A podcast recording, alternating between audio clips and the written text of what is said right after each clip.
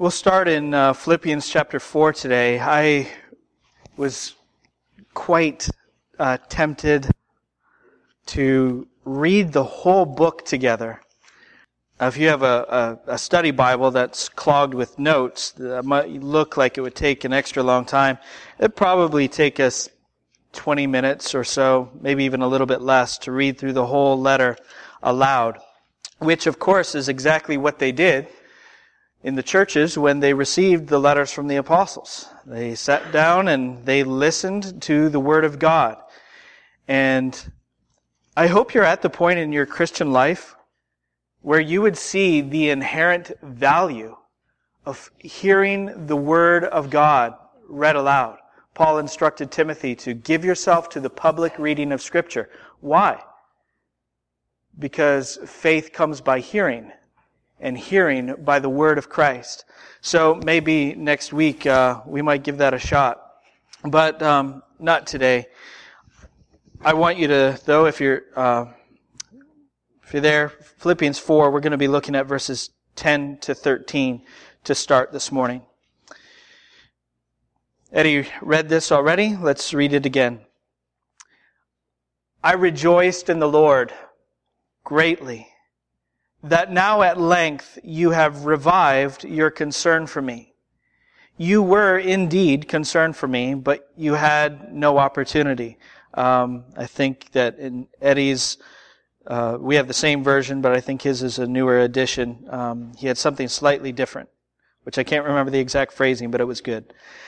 Not that I am speaking of being in need, for I have learned in whatever situation I am to be content. I know how to be brought low, and I know how to abound. In any and every circumstance, I have learned the secret of facing plenty and hunger, abundance and need. I can do all things through him who strengthens me. Let's pray. Father, I thank you for gathering us together this morning as the body of Christ. Father, you know the, the need of every heart that's here. You know the physical needs. You know, Father, who has sickness and you know the extent of it. Even the sickness in our bodies that may not yet be discovered, you are well aware. You will care for us. Help us to trust in you. Lord, you know the burden, maybe the discouragement, the stress, the anxiety that hearts have here this morning. You are the, the meter, you are the supplier of every need. You will supply our need according to your riches in glory in Christ Jesus. Father, help us to believe your word. Help us to believe these promises. That you are lavish in your blessing. That you will do us no harm that though you bring us through a valley of shadow, of death, though you have us seated before our enemies, you will take care of us. You are our perfect shepherd. You are all that we need. I pray, Father, that you would bring every heart here to the place where you are all that we want. Father, strengthen our faith today. Help us, Lord, to learn the lesson that you taught to the Apostle Paul. Uh, help us to learn the secret of contentment in you. Give to us your Spirit according to your grace in Christ. I, I pray that you would help us as we listen. Help me, Father, as I preach. I pray that I would say nothing that would displease you, nothing that would mislead anyone here. May my words be true to what you have said. Speak through me and bring us close to you. Change us. Make us like Jesus. In His name I pray. Amen. This morning, as I promised you last week, I want to begin a, a series on contentment. And I have a lot to say today about discontent as we get started. It's so very easy to, to peg discontentment when you see it and, and to think quite accurately and biblically how terrible and wrong and how absurd discontent is. I'll give you an example. I think all the parents in here will be able to relate to this quite well. So you put your, your child or children in the perfect circumstances.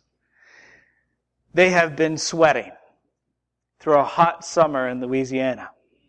And you take them north to Canada. And you, you put them in a place that is beautiful and the weather is good, at least 75% of the time, perfect. For a few weeks. And it's just, it's just the best. I mean, how much, I, I think sometimes as we're sweating through, you know, a hot August or whatever, I'll talk to my mom on the phone and she'll tell me that she's not really taking advantage of the lake. She hasn't been swimming very much and I'm thinking, mom, do you know how much money I would drop right now to be on that dock and diving into that water? And I just think, man, you're, you're, you're taking that circumstance for granted. So I, I take my children up on vacation. And you think it's perfect, it's the perfect circumstances.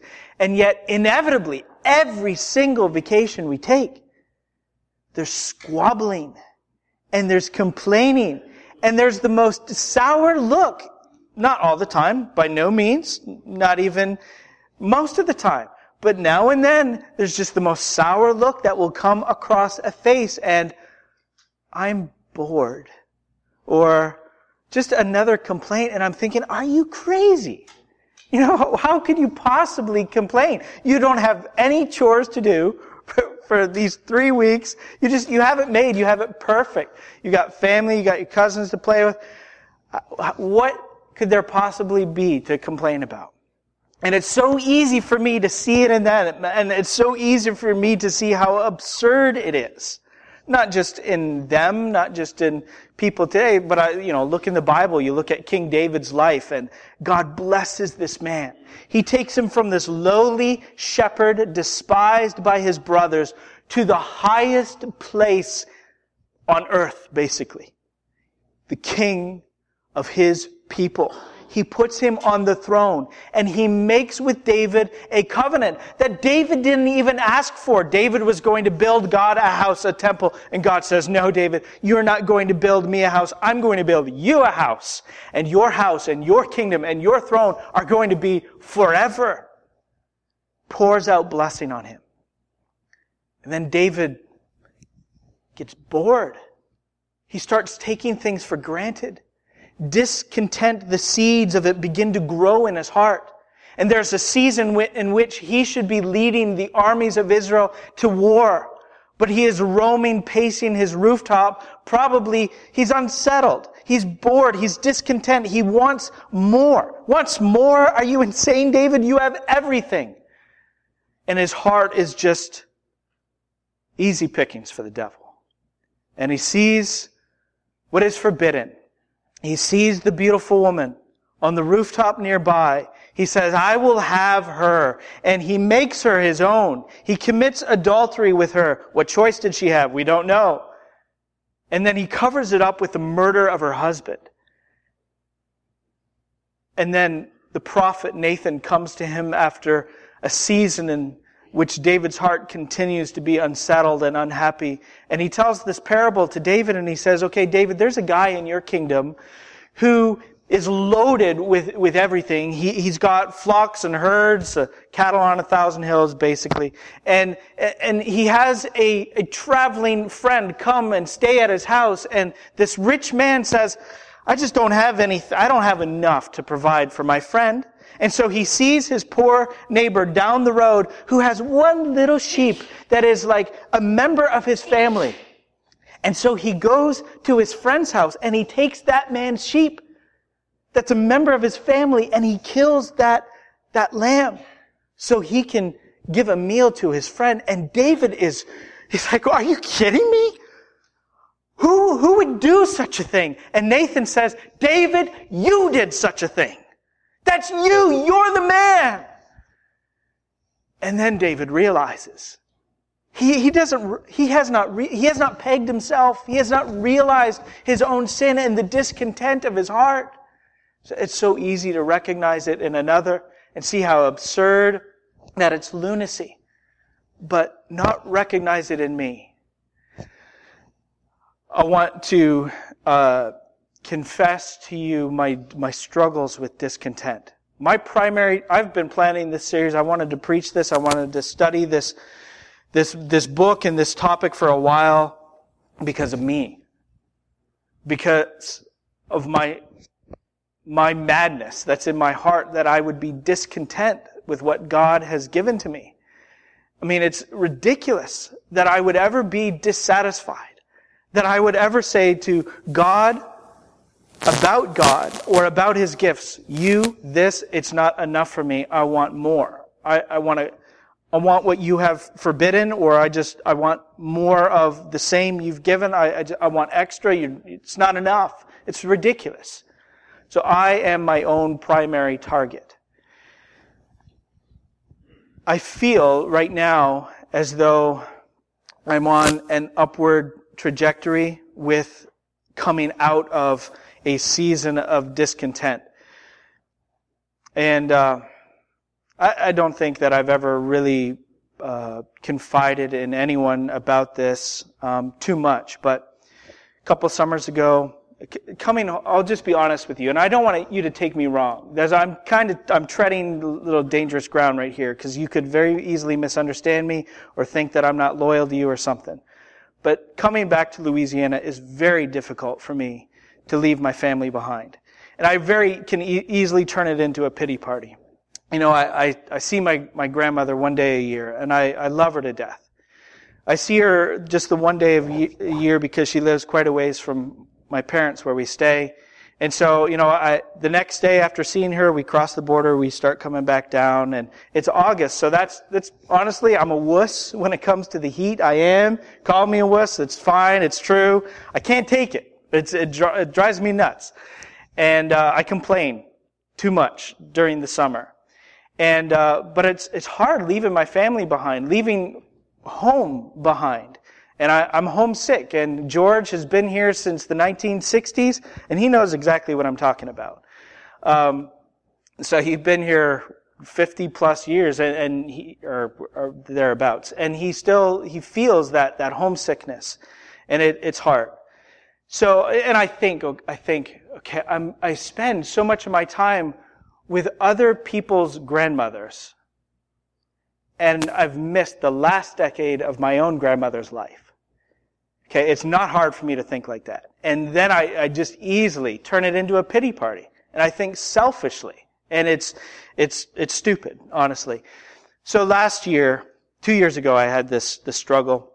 Well, I guess every year I do in parts, but two years ago was more serious and it lasted longer. And then last summer was really hard for me. I stayed in this, this funk for about three months.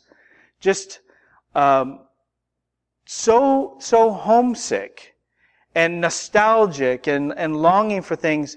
This is how it got. I don't know if you'll be able to relate to this at all. Maybe there's some of you who, who can.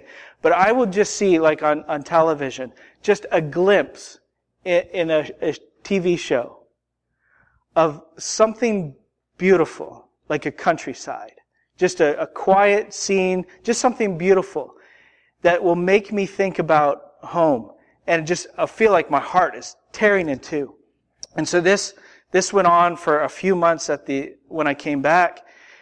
And, uh, I, just, I can't take that. I, I, I can't think like that. I can't stay like that. And, so the, this discontent is um, really a great struggle for me. Now, this year, I can't necessarily explain it, but I'm not feeling like I have in the last couple years. And I'm very thankful for that.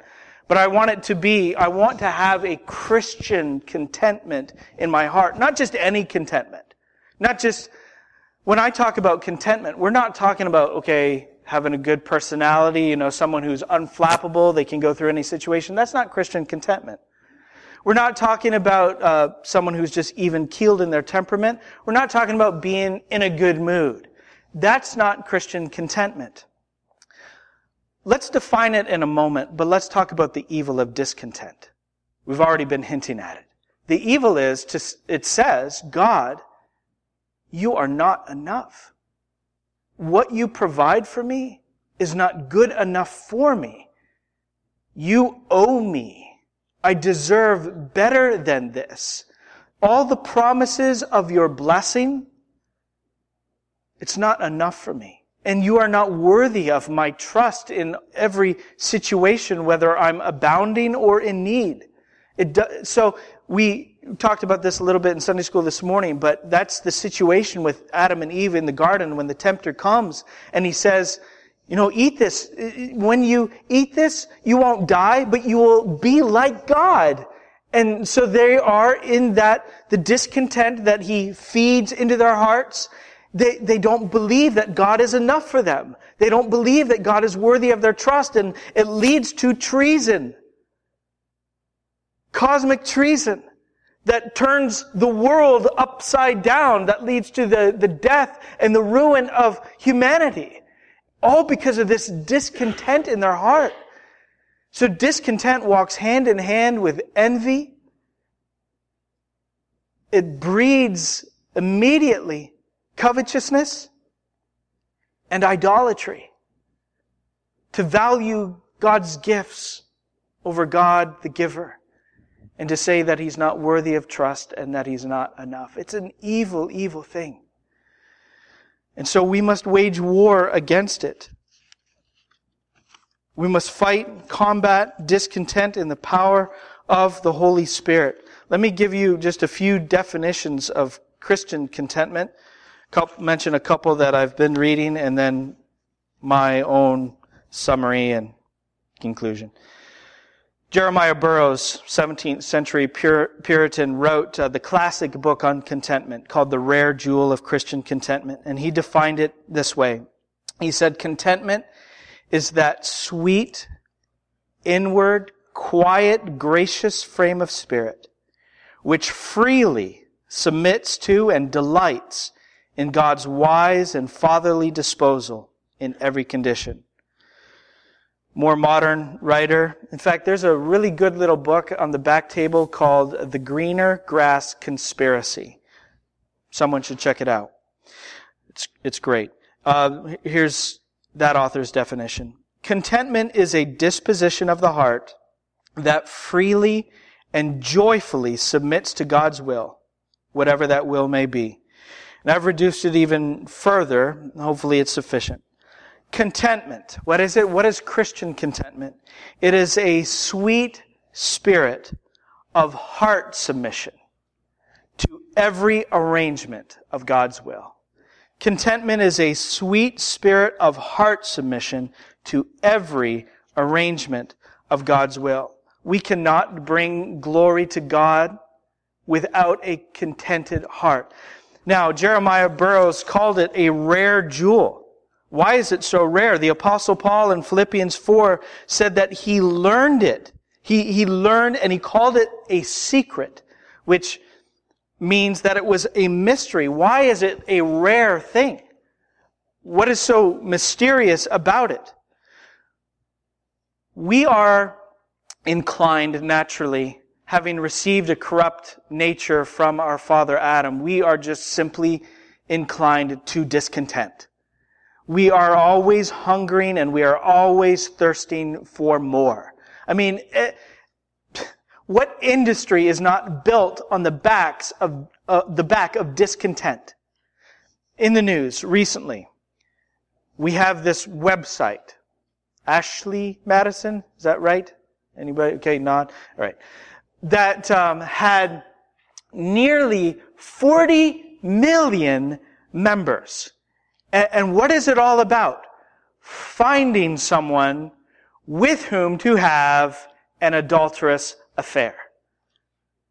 That's what it's all about. Nearly 40 million members. That's insane. That is what discontent breeds. That's a whole industry built on discontent. Planned Parenthood, abortion, how did Planned Parenthood find 300,000 plus women to abort their babies? Or why would so many come to Planned Parenthood to abort their babies? Discontent. Because a doctor says, if you have this child, this child is going to be disformed. This child is going to be disabled. But here is an option. Think of this as something that would help this child because what unhappiness would it suffer? What quality of life would it not have? We're always talking about raising the standard of living. Why? Because of our discontent. And then not only that, you know, thinking about what happiness the parent would not have or what suffering the child would go through and, and legitimate suffering, I know.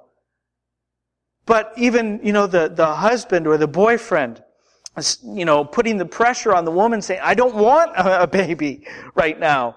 Or the woman saying, I can't go in where I want to in my career if I have this child. Or we can't afford it.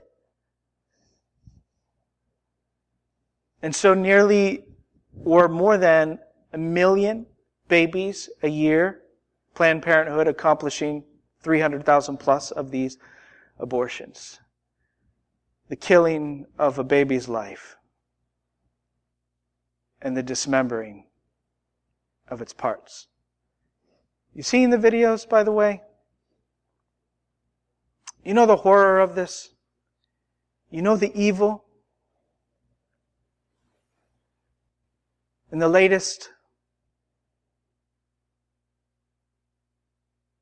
cutting open the unborn baby's face from the chin upward to get to the brain.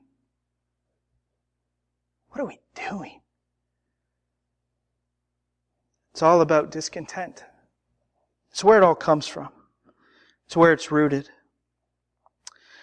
So contentment, again, is a, a sweet spirit of heart submission. Not just will submission, not just a choice, but a heart submission to God for every arrangement of His will. And Paul said he learned it. It's, it's, it's rare, again, because we're not inclined to contentment. And it's rare because our, we, we believe that we must find it in something that's tangible. Something that we can see, something that we can touch, taste, handle. That's where we can find contentment. And we believe that we have the strength to do it. On both of those counts, Paul says we are wrong. We're dead wrong. We do not have the strength within ourselves to have a contented heart. He says, I can do all things through Christ who strengthens me. That's how I have learned to face plenty and hunger and abundance and need. It's through Christ. He is my resource. He is my supply. Without Him, I will not have a contented heart. But contentment also is not to be found in this world which again goes against every instinct that we have, naturally speaking. Contentment. Where is it found? Where did Paul find it? Here, this is the crucial thing that we're going to be focusing on for our time remaining. Where is it found?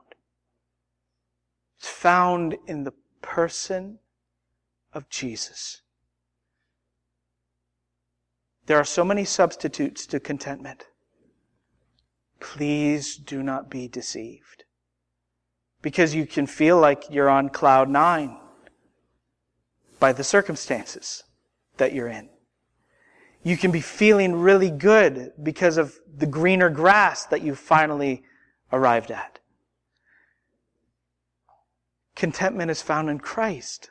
The world is holding out so many substitutes, so many things that can make you happy.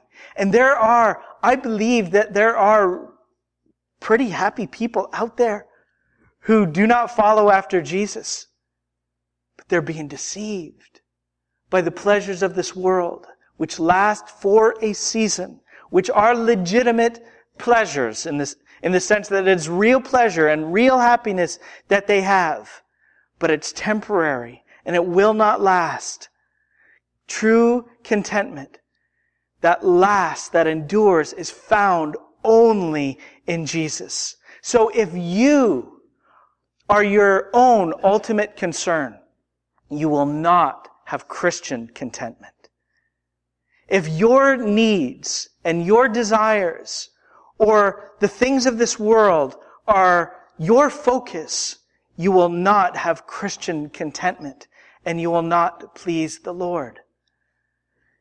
Your life must be focused. You must have a Christ absorbed heart. You must live the Christ absorbed life. So let's back up. We're actually going to, with our time remaining, work our way backward, backward through this letter to see how, what Paul found that had him content. In chapter 3, he talks to the Philippians about his past spiritual endeavors, his past pursuits and how he had gone about building up this impeccable spiritual resume.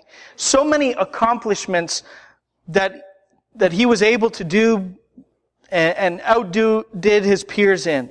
Um, he talks about this confidence in the flesh. He says to beware of the people who put confidence in the flesh, who would lead you astray. Look at verse 4. He says, though I myself have reason for confidence in the flesh also, if anyone else thinks he has reason for confidence in the flesh, I have more. Circumcised on the eighth day, of the people of Israel, of the tribe of Benjamin, a Hebrew of Hebrews. As to the law of Pharisee, as to zeal a persecutor of the church, as to righteousness under the law, as to righteousness under the law, blameless. And he, and he thought that he had it made. And others around him, his peers, thought that Paul had it, had it made. That he had aspired to this goal and he had reached it. And why shouldn't Paul be happy? He had gained everything that he had set his heart on. He had gained it all. And then on the road to Damascus, he encountered the man that he thought had rotted in the grave. He encountered Christ. And he says in verse 7, But whatever gain I had, I counted as loss for the sake of Christ. Indeed, I count everything as loss because of the surpassing worth of knowing Christ Jesus my Lord. For his sake I have suffered the loss of all things. Was that painful, Paul? Not really. I count them as rubbish in order that I may gain Christ and be found in him not having a righteousness of my own that comes from the law, but that which comes through faith in Christ, the righteousness from God that depends on faith, that I may know him and the power of his resurrection and may share his sufferings, becoming like him in his death, that by any means possible I may attain the resurrection from the dead. Where, where did Paul find the thing of surpassing value. It was in Jesus. He thought that he had it made. He thought that he had all there was to be gained until he realized that Jesus is alive. That Jesus, who died on the cross, is alive. That he is the Christ and that he is the Lord. And Paul realized when he met Jesus that in fact he had nothing. He had gained nothing in his life. It was all worthless. It was rubbish. Whatever things you can accumulate outside of Christ, if you do not enjoy them in Christ, if they are not consecrated to Christ outside of Christ, they're worthless. Nothing in this world outside of Christ is gain. Paul said, there on the road to Damascus, I counted it, it I counted it as loss. And he says, for the present, I'm still counting all things as loss, as rubbish, so that I may know Christ. It was the Christ focused, Christ absorbed life. It's obvious, isn't it? That Paul's obsessed with Jesus. Are you? Do you think that it would be weird to be obsessed with Jesus? Would you be afraid of what others would think of you if you were overly obsessed with Jesus? I mean, we can be all about a person. We can be all about the latest toy that we have. Phone, whatever. There's a whole industry built on discontent. It's madness, isn't it? And people don't think we're very strange. I mean, you can be head over heels for someone. That's not crazy. That's not weird. But if you are obsessed with Jesus, even people in the church will think that you're odd. You might even stick out like a sore thumb if your life is absorbed with Christ. What is it about Jesus? Well, one thing that he mentions here is that through Jesus, he has righteousness finally before God. There's that, but there's more. And I want to back up now further to chapter 2. And we're going to look at a very familiar passage. But he says that knowing Jesus is of surpassing worth. Jesus is the most valuable being that there is. There is no value in this world that can rival the value, the beauty, the glory, the sufficiency of Jesus. Jesus is it. And I think in chapter 2, verses 5 to 11, we see how Jesus is so beautiful and glorious and valuable, how wonderful he is, and why we should make him our heart's, mind, soul, strength pursuit. Why our lives should be Christ absorbed. Paul instructed them, have this mind among yourselves, which is yours in Christ Jesus. Jesus, who though he was in the form of God, did not count equality with God a thing to be grasped. Now that's crazy. Jesus had, I'm obviously hugely understating this. Jesus obviously had in his fellowship with God a very good thing. In his equality with God, in his place with God, in receiving the worship of heaven, in having the oversight of earth, Jesus had a very good thing. What do we have? What do we receive that we want to hang on to? That we do not want to give up for anything. Okay, you, you can have this of mine and you can have that of mine, but this, this is mine. You can't touch this. Look at, again, what it says. Who though he was in the form of God did not count equality with God a thing to be grasped. He didn't think that he had to cling to it and hold on for all it was worth. It says, but made himself nothing, taking the form of a servant, being born in the likeness of men. And if that wasn't enough, it says, and being found in human form, he humbled himself by becoming obedient to the point of death. And if that wasn't enough, we're talking about even death on a cross. Therefore, God has highly exalted him and bestowed on him the name that is above every name, so that at the name of Jesus, every knee should bow in heaven and on earth and under the earth and every tongue confess that Jesus Christ is Lord to the glory of God the Father. Who is this person who is of all surpassing worth? It's this one that Paul describes in chapter 2, 5 to 11. Jesus is all in all. He is the eternal sovereign glorious Lord, the eternal God, unchanging. He created this world by the word of his power. All things were created through him, and nothing was made outside of him that was made. All things were made by him, and all things were made for him. He is the glorious God, King of kings, Lord of lords. He has no rival. He is the author of life. He is all in all, but made himself nothing. All in all, made himself nothing. He came to be a servant, the highest God, the most humble of men, and dying in his obedience to God, even death on a cross. That's Jesus. There is so much here, and we are so used to hearing this message of the gospel that we are very prone to being desensitized to Jesus and what he has done. Even to the, the, the realization that Jesus is real. I mean, he's not just the story that we talk about. He's not a, a myth. He's not a past figure. He is real. He is alive. He is reigning upon the throne of heaven. He actually came and made himself nothing for the sake of your soul. And how many hearts in this room, and I'm talking even to my own, can sit here completely unmoved at what the all in all has done that I might live? I, a rebel against his will.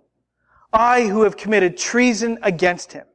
He made himself nothing and was slaughtered that I might live with him forever. God's inexpressible gift. God's matchless, immeasurable love. That's who Jesus is. And we can. We do. I know we do. We sit here unmoved, our hearts calloused,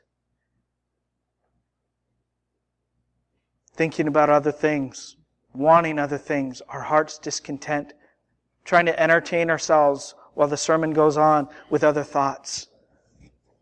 It's pathetic. It's pathetic. We're pathetic. Jesus is of all surpassing worth. He is where contentment is found because He has made us His own. We belong to Him and we have Him. We are His and He is ours. We have Christ and that is the one thing in this life that does not change.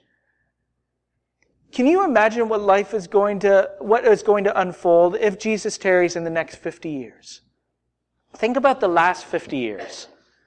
Back to the 1960s. Think about what has happened. Presidents, a president that's a little more than 50 years ago, assassinated an attempt on another president's life. You know, shocking news. The tsunamis that destroy the lives of 200,000 people. Earthquakes that take the lives of 200,000 people. Um, and that's just in the last 10, 10 years. Just think about what's going to happen in the next 50 years. Think about how your children's circumstances are going to change. Think about what they will have to face. Think about the stresses and the needs that will cross their lives. Think about what is happening in this country and where we're going to be. Sir, everything's going to change. It's going to be up and down, up and down. There's going to be good, there's going to be bad, and there's going to be really, really bad. And it's going to happen. It's going to happen. There's no doubt about it that it's going to happen. But Jesus Christ remains. He remains forever and he does not change. And it does not change that we are his and he is ours. That will not change. How can you be content in every situation, in all the flux? It's Christ. Don't pursue the world. Don't compromise. Don't believe the devil's lies. Don't latch on to what the world is promising. It will all come up short. It will come up empty. I promise you. How many people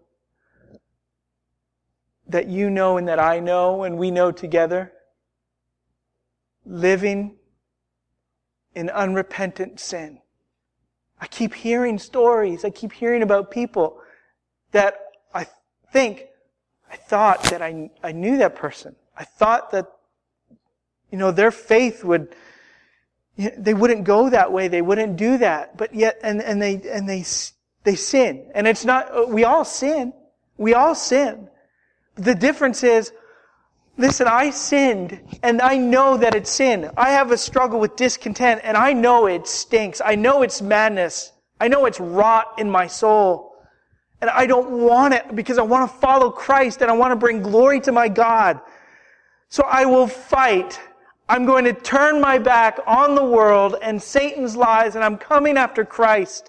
And I'm going to turn and I'm going to keep on turning back to Jesus because I belong to Him and He belongs to me. I am His and He is mine.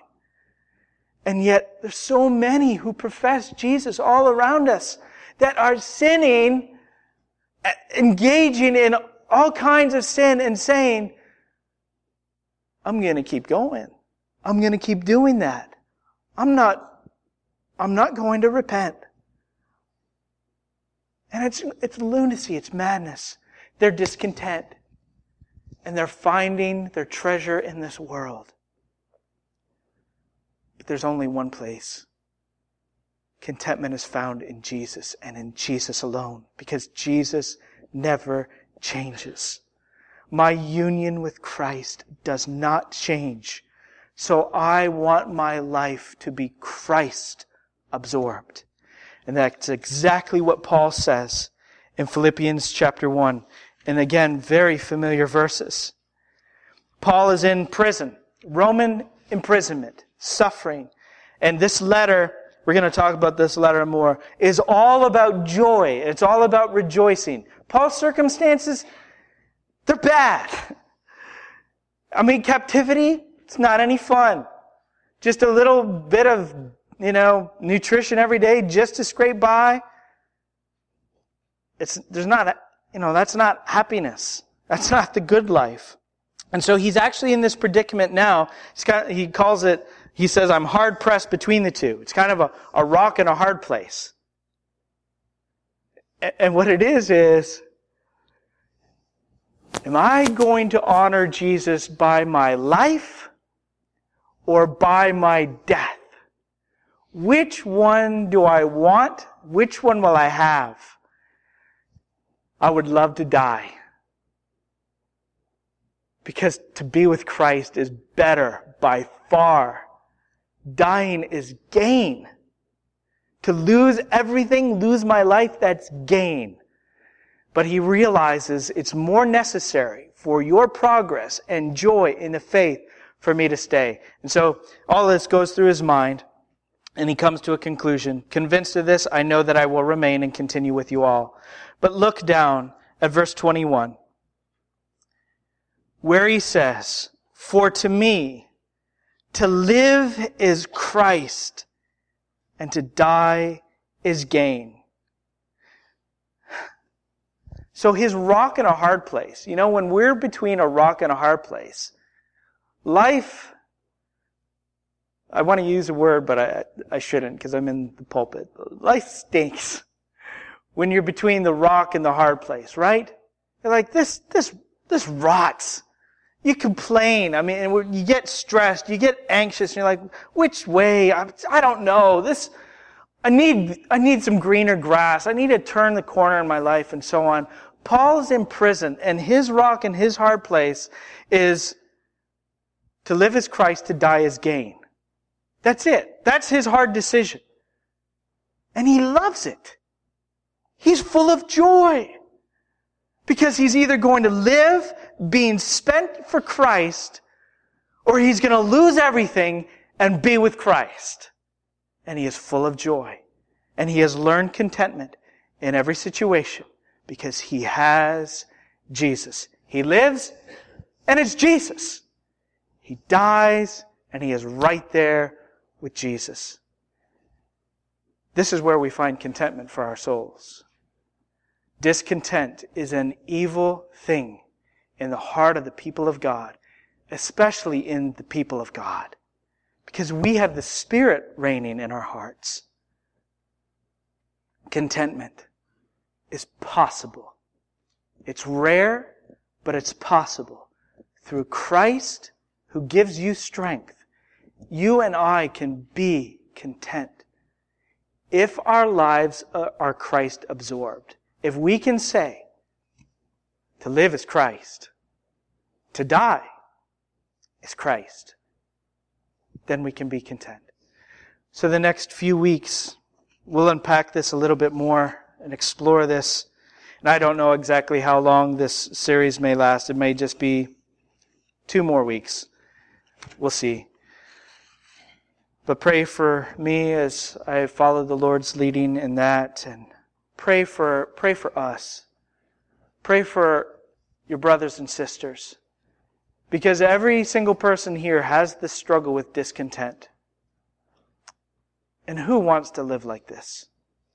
And who, who does not want to bring greater glory to God? So let's pray for one another.